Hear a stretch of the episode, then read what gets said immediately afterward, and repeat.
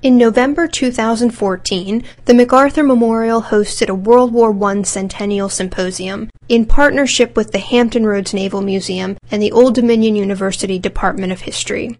The following is a lecture by Dr. Frederick Dickinson, one of the symposium presenters.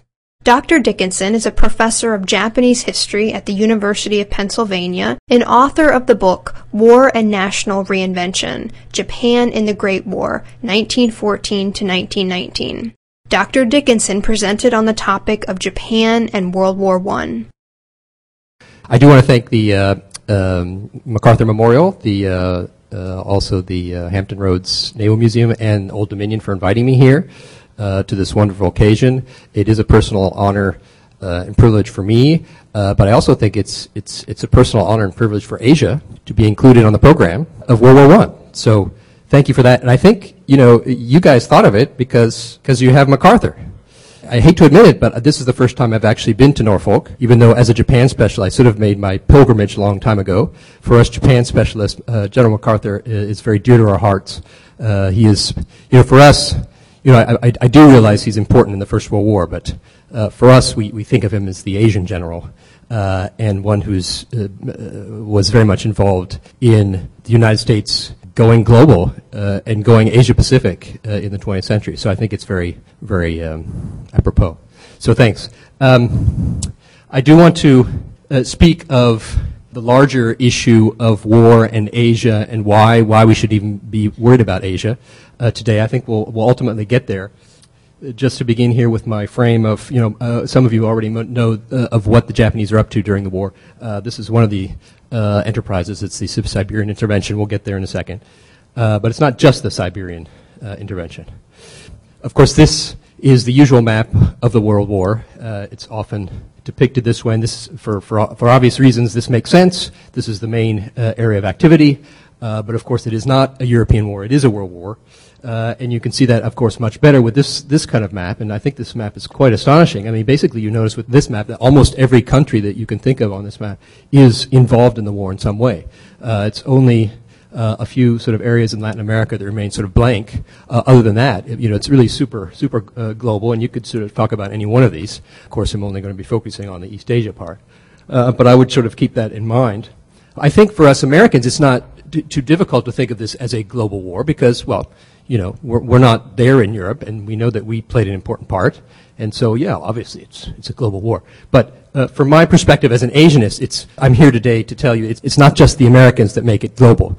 There are other folks who make it global. And back to this map again. Well, notice uh, you know where the United States is. Notice where the sort of connections with the war are the most tenuous. Again, as we uh, observed before, it's, it's Latin America. Uh, almost everywhere else, and particularly if you look at sort of Africa, Middle East, of course, we already we just heard the very important story about the Balkans and Middle East, uh, but Asia as well. It's you know it's basically all colored up, and I think that's a nice sort of reflection of the fact that it, it's that part of the world. If you're talking about this as a world war, yes, it's this, but it's okay. It starts here, and I think you know, this is the really most important part. And I'm going to sort of give you the pitch of, of, why we need to sort of think about what's going on here, basically parallel with what we, we know that's going on here. Uh, and just keep in mind, it's happening long before anything is happening over here. Uh, to start with, I mean, Shaw nicely gave us a, a, picture of sort of uh, contingency in history, and I love that. Uh, and I, I, too would like to get away from the sort of structural uh, notion of, uh, you know, slip slide, slip slide to war. I will, however, begin with uh, this frame, which shows you, you know, basically, in, in, essence, one of the sort of structural arguments is this, this war is very much dependent upon the disintegration, uh, slow but steady disintegration of the Ottoman Empire. And so we're back to this, this map again. And, you know, you can, you can see basically timeline-wise how it's working. It's really the Balkan crises, of course, that sort of uh, lead up to this, uh, this great war and certainly are among the most important sort of initial triggers. I would just sort of uh, remind you, though, if you didn't already know so, that you have a very sort of similar situation going on in Asia. It's basically a Balkan crisis of the East. And w- what I mean essentially is China is the Ottoman Empire of the East. In other words, China is in sort of a sim- similar circumstance. China is great sort of long-lasting dynastic empire, so the, the, the, the, political, economic, cultural sort of node of Asia, which by the 19th century is, is getting into very sort of deep trouble uh, in the way that the Ottoman Empire is doing at basically the same time. So you have, you know, difficulties the, in the Ottoman Empire beginning in the 1830s. Well, um, Opium War, as you may know, uh, is fought in China between the British and the French to obtain more sort of commercial rights in China. This is happening in 1839 to 1841. Uh, you do have then the Sino-Japanese War. That is the Japanese who come online and do defeat the Chinese uh, in war. And basically, at this point, by 1895, things are gangbusters. Uh, you know, talk about okay, wh- who's paying attention to what in the world in the 1890s? Well, sure, the Balkans maybe. Uh, I guess this is uh, perhaps a little bit uh, early for the Balkans, but it's certainly not early for Asia there are those very smart historians in the United States, like Brooks Adams in 1895, who are making the very important comment that it's Eastern Asia which is the prize for which all the energetic nations are grasping. Of course, you can see the sort of uh, social Darwinist um, sort of uh, language here. It's very much, it's not simply being used in the Middle East. It's not simply being used in the scramble for Africa. It's also being used quite, quite importantly uh, in increasing sort of a great power attention to Asia. But essentially, what's happening, uh, particularly after the Sino-Japanese War, is um, you know, great powers scramble to carve out spheres of influence. Okay, you're not you're not taking parts of the uh, Qing dynasty uh, apart, but you are sort of carving out special interests, special uh, uh ability to create, uh, to um, put in naval ports, to to uh, operate mines, create railroads. Um, basically, by the eve of the First World War, most of the great European powers own most of the Chinese economy, and they're you know they're all moving in in various parts of China. Uh, again, this is not formal uh, colonial rule, but you know, basically based upon where they are geographically already in Asia, you have the Russians moving into North China and Manchuria, you have Britain in the Yangtze Valley, you have the Germans uh, after 1895 moving into the Shandong province, which is uh, very near uh, the, the, British. You go south, you see uh, the French moving in, etc. So again, this is not formal colonial rule, but it is substantial. It is a substantial sort of prize that uh, all are waiting to sort of take advantage of. Not only then do you have sort of this great power sort of uh, competition as you see in the Balkans, you do have this other sort of structural issue that one often talks about when we talk about their lead up in the First World War in Europe, and that is you have certain entangling alliances. And of course, for our purposes, the most important one is the Anglo-Japanese alliance. You know, this is quite interesting, particularly just if you remember that the British are, until this time, uh, supposedly sort of abiding by theory or, or um, reality of splendid isolation. They're trying their best to not tie formally with uh, certain powers. It is after the Anglo-Japanese alliance that the um, Entente Cordiale uh, that was mentioned earlier today is coming through, and the Triple Entente. These are coming after the Anglo-Japanese alliance. So for me, the Anglo-Japanese alliance is a, is a wonderful sort of vision of how things are sort of really picking up and important in Asia to the extent that the greatest naval power on earth uh, is deciding that it must tie its stars with the other rising power of Asia. Of course, this is from the British perspective, it's particularly uh, in response to its competition vis-a-vis Russia. So we do have sort of great power, power competition. We have entangling alliances at the same time that we have things going on quite dramatically in Europe. And this really is sort of the general large explanation of why it is that we have this strange phenomena that Japan is, well, if you think about Japan and when it's declaring war, it is declaring war soon after it's asked by the British, and it's asked because they are allies. Uh, in fact, the night of this formal uh, sort of um, invitation, uh, the Japanese cabinet meets and basically says, okay, we've got to do something about this and they are deciding then to align with Britain to do their best to basically uh, deal with German forces that are uh, in, in Asia. And for me, it's quite remarkable, again, because this is, if you look at what countries uh, throughout the world, if you go back to the old map, who is sort of plugged into this, for the most part, uh, areas in the Middle East, other areas in, the, in, in Africa, areas in, in, in, in Southeast Asia, whatever, they, they plug in to the war because of their former ties to the empire. Japan has no formal ties. It's not part of any uh, empire itself. It does have an alliance with Britain, and so it is one of a very few uh, powers completely outside of the sort of European orbit that does declare war very early on. August 8, we're talking 1914 here. And uh, sending, uh, sends to the, the, Germans an ultimatum to give up the, the Qingdao territory, which, where the Germans had been sort of ensconced since the Sino-Japanese War. And they get a, a negative response, and that leads uh, basically to a war. Again, just, just think about the timing here. It's quite, quite impressive. This is the beginning of a very substantial sort of Japanese action in the war from the get-go.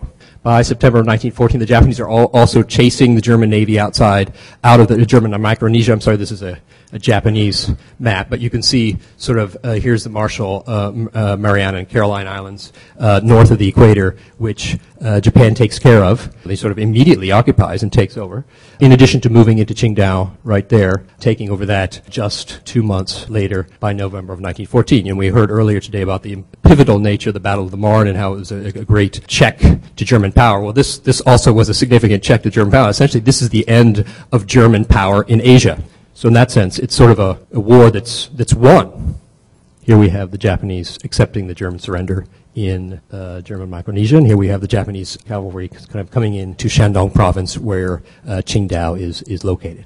Uh, doesn't stop there. Even though essentially war against Germany in the Asia Pacific is won by November of 1914, the Japanese do get involved because they're requested to in the war in the Mediterranean in particular. It's the Japanese Navy that gets involved.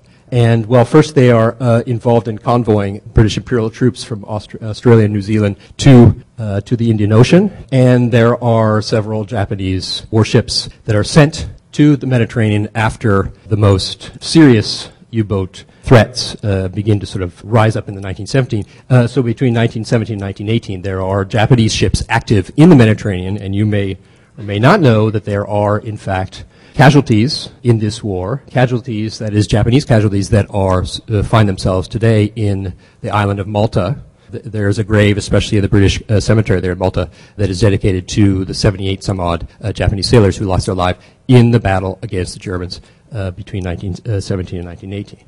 And certainly a concrete involvement uh, in the war. You may not be quite as familiar with this story of Japanese aid in terms of uh, materiel to some of the allies, particularly to the Russians, 600,000 600, rifles. The Japanese, uh, their economy begins to boom, and so they have a certain leeway and able to sort of uh, offer uh, some aid as well to the allies. And of course, you know the story of the Siberian intervention, uh, whereby you know, this basically ends up being the largest sort of Japanese ground force engagement in the war. It, of course, happens very uh, late in the war, but it nonetheless uh, is another symbol of how Japan is very much involved in this enterprise from 1914 to 19, 1918. Well, 1914 to 1922, essentially, here. Uh, and so what we're talking about is, you know, a substantial, at least if you look at where Japan is located, a very concrete sort of tie-in to this European war, tie-in because of the alliance uh, structure, tie-in because of the sort of uh, great power competition that has been sort of heating up in uh, East Asia Pacific since the, the 19th century. And it is also a reflection of a very substantial sort of economic uh, growth that Japan uh, goes through, sort of very similar to what the, the, United States sees, which essentially catapults Japan from an, from an agrarian country into basically an industrial power. And this is exactly happening at this time, 1914 to 19, 1918, 1919. And you can look at various measures of this uh, number of exports expanding between this period, manufacturers' goods as part of the exports becoming very, very important sort of portion of those exports by the early 1920s. And what else do we have here? Japanese population then ex- expanding quite uh, rapidly as well. By 1925, the Japanese are basically the fifth largest country in the world in terms of population. So this is all happening because of the economic boost of the First World War. So on the one hand, they're very much involved in a sort of concrete sort of military action with the Allies. On the hand, other hand, they're sort of making out like gangbusters because they're also helping to supply and sell various things, including shipping, textiles, etc. So, very, very important uh, part of the sort of global story of the First World War. And this is not all. The degree to which both the Allied powers and the Central powers are interested in getting the Japanese engaged from the get go is quite astonishing course, no one after the fact wants to admit that we were groveling for Japanese aid, but it is quite interesting to note simply, again, the fact that the, the, the, British would go out of their way first to tie an alliance with the Japanese, then to say, okay, please, please, uh, will, you, will you please help us uh, August, August uh, 7th, 1914, uh, and then uh, also uh, say, please, please, will you actually send troops to, to the Western Front? Um, and this is happening from the get-go, from the British, it's happening from the get-go from the Germans and the Austrians. They are wanting, uh, they're trying their best to sort of lure the Japanese into a separate peace uh, because they realize the sort of potential power of Japan to sort of turn the tables. if, uh, talking about counterfactual, I didn't sort of include it in my remarks, but okay, think about what would have happened after, after I t- tell you the, the whole story. Think about what would have happened had the Japanese gone into the war on the side of the Germans and the Austro-Hungarian Empire. 1915, um, French request for 500,000 Japanese troops to, to, to, the Balkans. And when the U.S. gets involved, what do they think of? They think of the Japanese because they've been doing good, good work in the, in the Mediterranean. So can you come help us as well? Request for Japanese battle cruisers to do exactly what the Japanese have been doing for the British Empire. And this just happens, again, from 1914 all the way through until the end. And you can see the Japanese are very conscious of this. And this is not the only sort of uh, political cartoon you can sort of pull out from the contemporary Japan. But there's any number of, very interesting images that shows the Japanese soldier sitting very comfortably with the European maidens, uh, whether they be sort of de- depicted as goddesses or depicted here as just this innocent maiden saying, please, please, will you please come, come to the party with us? Thank you. And it's very serious stuff.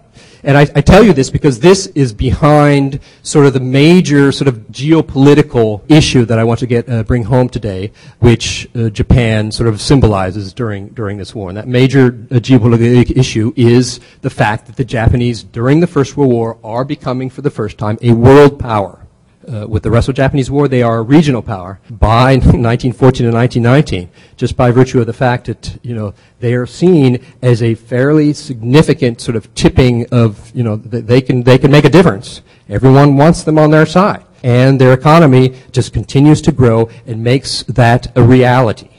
And so this is the whole point of why you invite the Japanese to the Paris Peace Conference the Japanese have a tendency to be a little bit on the silent side. And they were fairly silent at the Paris Peace Conference until it, it, came to something that was very important for them, like Shandong Province. But this is not the point. The point is that they were there and they were invited to be there and they were part of the Big Five uh, sort of uh, group that was at the uh, Paris Peace Conference. And this is the first international conference where Japan sits down with the other big boys as number five. It gets better. At the Washington Conference, they sit down with the big boys as number three. This is the Naval Conference, of course, in 1921, 2022, and they're, of course, uh, acknowledged as having uh, the, the third largest navy in the world. They, they're, they're, you know, they, they're, they're very seriously involved in discussions with the British and the, and the Americans on how we deal with the sort of arms race that is sort of getting out of control after the, uh, the First World War. And again, uh, a lot has been said about the Washington Conference, uh, subsequent Geneva Conference, and the London Naval Conference. ultimately, as you know, the Japanese sort of forsake this whole thing, but you know that comes later.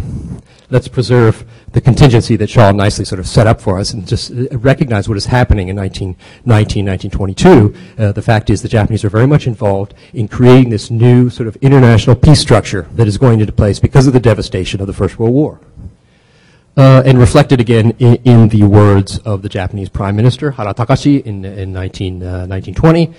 He says very proudly, at Paris, um, as one of five great powers, the Empire of Japan uh, contributed to the recovery of world peace. So listen to the language here. He's not, he's not saying, oh, well, we got what we wanted at, at Paris. We got Shandong, and we basically, you know, did, made out very well. But he's saying we, we participated in the new sort of international discussion on peace. And this is the first uh, and with this, the empire status has gained not just look what we got, it is look who we are now. We are something much different than what we were in 1914, and we're very something much different than what we were in 1905. Uh, I said I was going to talk about the principal global implications. You can sort of uh, guess where I'm going from here, but it's not quite what you think. Um, yes, I would agree with those who have already sort of hinted to the idea that the major sort of global implication of the European war is embodied by this quotation from uh, uh, Sir, Edward, Sir, Edward, Grey. If you went online and looked at, uh, did some of the exercises that is sort of accompanying uh, sort of this World War One uh, sort of conference and uh, event that the MacArthur sort of memorial has produced, they have on that sort of worksheet, they very much sort of bring out this quotation very, yeah, at the very beginning of the war um, when uh, Sir Edward Grey, the Foreign Secretary of, of, of the British, uh, are, are, is saying that the lamps are going out. Uh, the lamps are going out all over Europe. We shall, we shall not see them again in our lifetime. Uh, as it turns out, uh, you know, this was a little bit of an overstatement. Maybe. It depends on how you look at it. Europe was not, uh, was not destroyed by the war. It was, it was sort of, it was very, very significantly maimed. But if you look at the long term, uh, he was, you know, very, very prescient, very, very right. And it's not simply this story again. It's not simply the idea that the First World War is bringing the American century. I, I would not deny that we have, obviously, a very important shift of power, principally uh, at this event from Europe to the United States. The U.S. sort of begins to become the decider, so to speak, uh, in political, economic, social, cultural terms. And you can see this too by, by the degree to which sort of American, just, you know, American economy, American culture just comes in like gangbusters in Japan uh, you know, in the 1920s, and that's another whole interesting story uh, that my uh, recent book was about. But anyway, uh, so okay, this is this is clearly uh, important. But of course, I've been talking more about this issue, the issue that uh, yes, it's the Amer- beginning of the American century. don't forget, it's also the rise of Japan. But the most important thing is not the rise of Japan. It's actually the other part here, and it's not simply the decline of Germany. It, it seems to me you really do get a picture of where the world is going globally, geopolitically, after 1919 in Asia first, not in Europe. Because what happens in Europe after the First World War? Essentially, uh, yes, the losing empires lose and they implode. Right. Uh, Russia, Ottoman Empire, Austria-Hungary, uh, Imperial, Imperial, Germany. Obviously, those guys didn't get didn't get the good uh, part of the deal. But even if you sort of think in terms of the French and the British who, who won, uh, yeah, essentially what happened in Europe and Africa is, well, their, you know, their empire basically expanded. The, the largest extent of the British and French empire is after 1919. It's not before. So even though you know Woodrow Wilson is you know coming out and would like to sort of uh, talk about self-determination and would like to move beyond uh, an era of, of, beyond empires, well, that's not really happening immediately. At, at least, uh, certainly not in the Middle East, certainly not in Africa. Uh, but I would argue that it is very much happening in Asia in a way that is quite shocking. Remember this quotation. Just remember again the degree of interest in Asia in the latter 19th century, the degree to which these uh, great European empires were at least plugging into the Chinese economy. It's not a formal empire, but they are very sort of excited about the growth potential and being there on the ground uh, with what's happening. Uh, but what happens? Uh, this is another episode during the war that I didn't mention. Often it does come up in the discussion of Japan during the First World War. The so-called 21 demands. This is the, the, the uh, this is the diplomatic sort of negotiations with China whereby the Japanese basically negotiate to get all kinds of privileges throughout China. Remember when I showed you the map about um, you know great power sort of competition right after the Sino-Japanese War? Basically, every power had had their little uh, uh, uh, fiefdoms in various parts of China. The Japanese are going for broke, and they're going for broke because they they, they know they can go for broke because the Europeans are, are, are caught up elsewhere. I'm not saying I'm not saying that they're actually taking over China. This is not formal colonial rule, but what, what does happen is, well, I guess this is a, a better illustration of it. Yeah, again, back to the Siberian intervention. The Siberian intervention is an allied intervention. The Japanese are asked to join, uh, but they don't quite join uh, upon the same uh, sort of terms that um, uh, the Americans thought uh, they were going to come in uh, when they originally asked them. And what I mean by terms is basically the, the, the numbers. Uh, for me, the sort of uh, the interesting thing about the Siberian intervention just goes to show you the degree to which Japan has become the decider in Asia, in an area where the powers were very interested uh, to be plugged into. Japanese troops, 70,000, no one is anywhere near that and you can see that, that, that, again, it's sort of in Japanese, but all, all colored territories, the, the, the orange part here is the Japanese formal empire in Korea and Japanese archipelago, southern Sakhalin Island, but uh, all the rest of this uh, sort of brownish is where the Japanese troops are sort of uh, making their way all the way to Lake Baikal, to, to Irkutsk, you know, to everyone's astonishment and amazement. So, what are we going to do? So another nice sort of visual picture of how things are happening very, you know, the First World War causes changes in Asia that are quite substantial, that, that, it, that there's a certain, certain lag in, in Europe. Of course, it happens in Europe uh, ultimately, but in terms of empire, it's not immediate. So, given the sort of dramatic rise of Japanese power during this time, uh, you know, you've probably heard in the history books about American visions of Japan toward the end of the war, British visions, and, and basically they begin to get very nervous. Uh, they begin to sort of call the Japanese various names, and the worst thing you can call the Japanese in 1918 is Germany of Asia.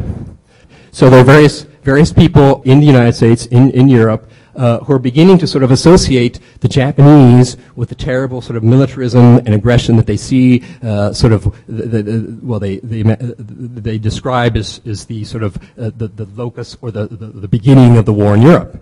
And this obviously is a very bad thing. Uh, this has sort of been sort of incorporated in the historiography as, as the actual uh, sort of uh, account of what is happening.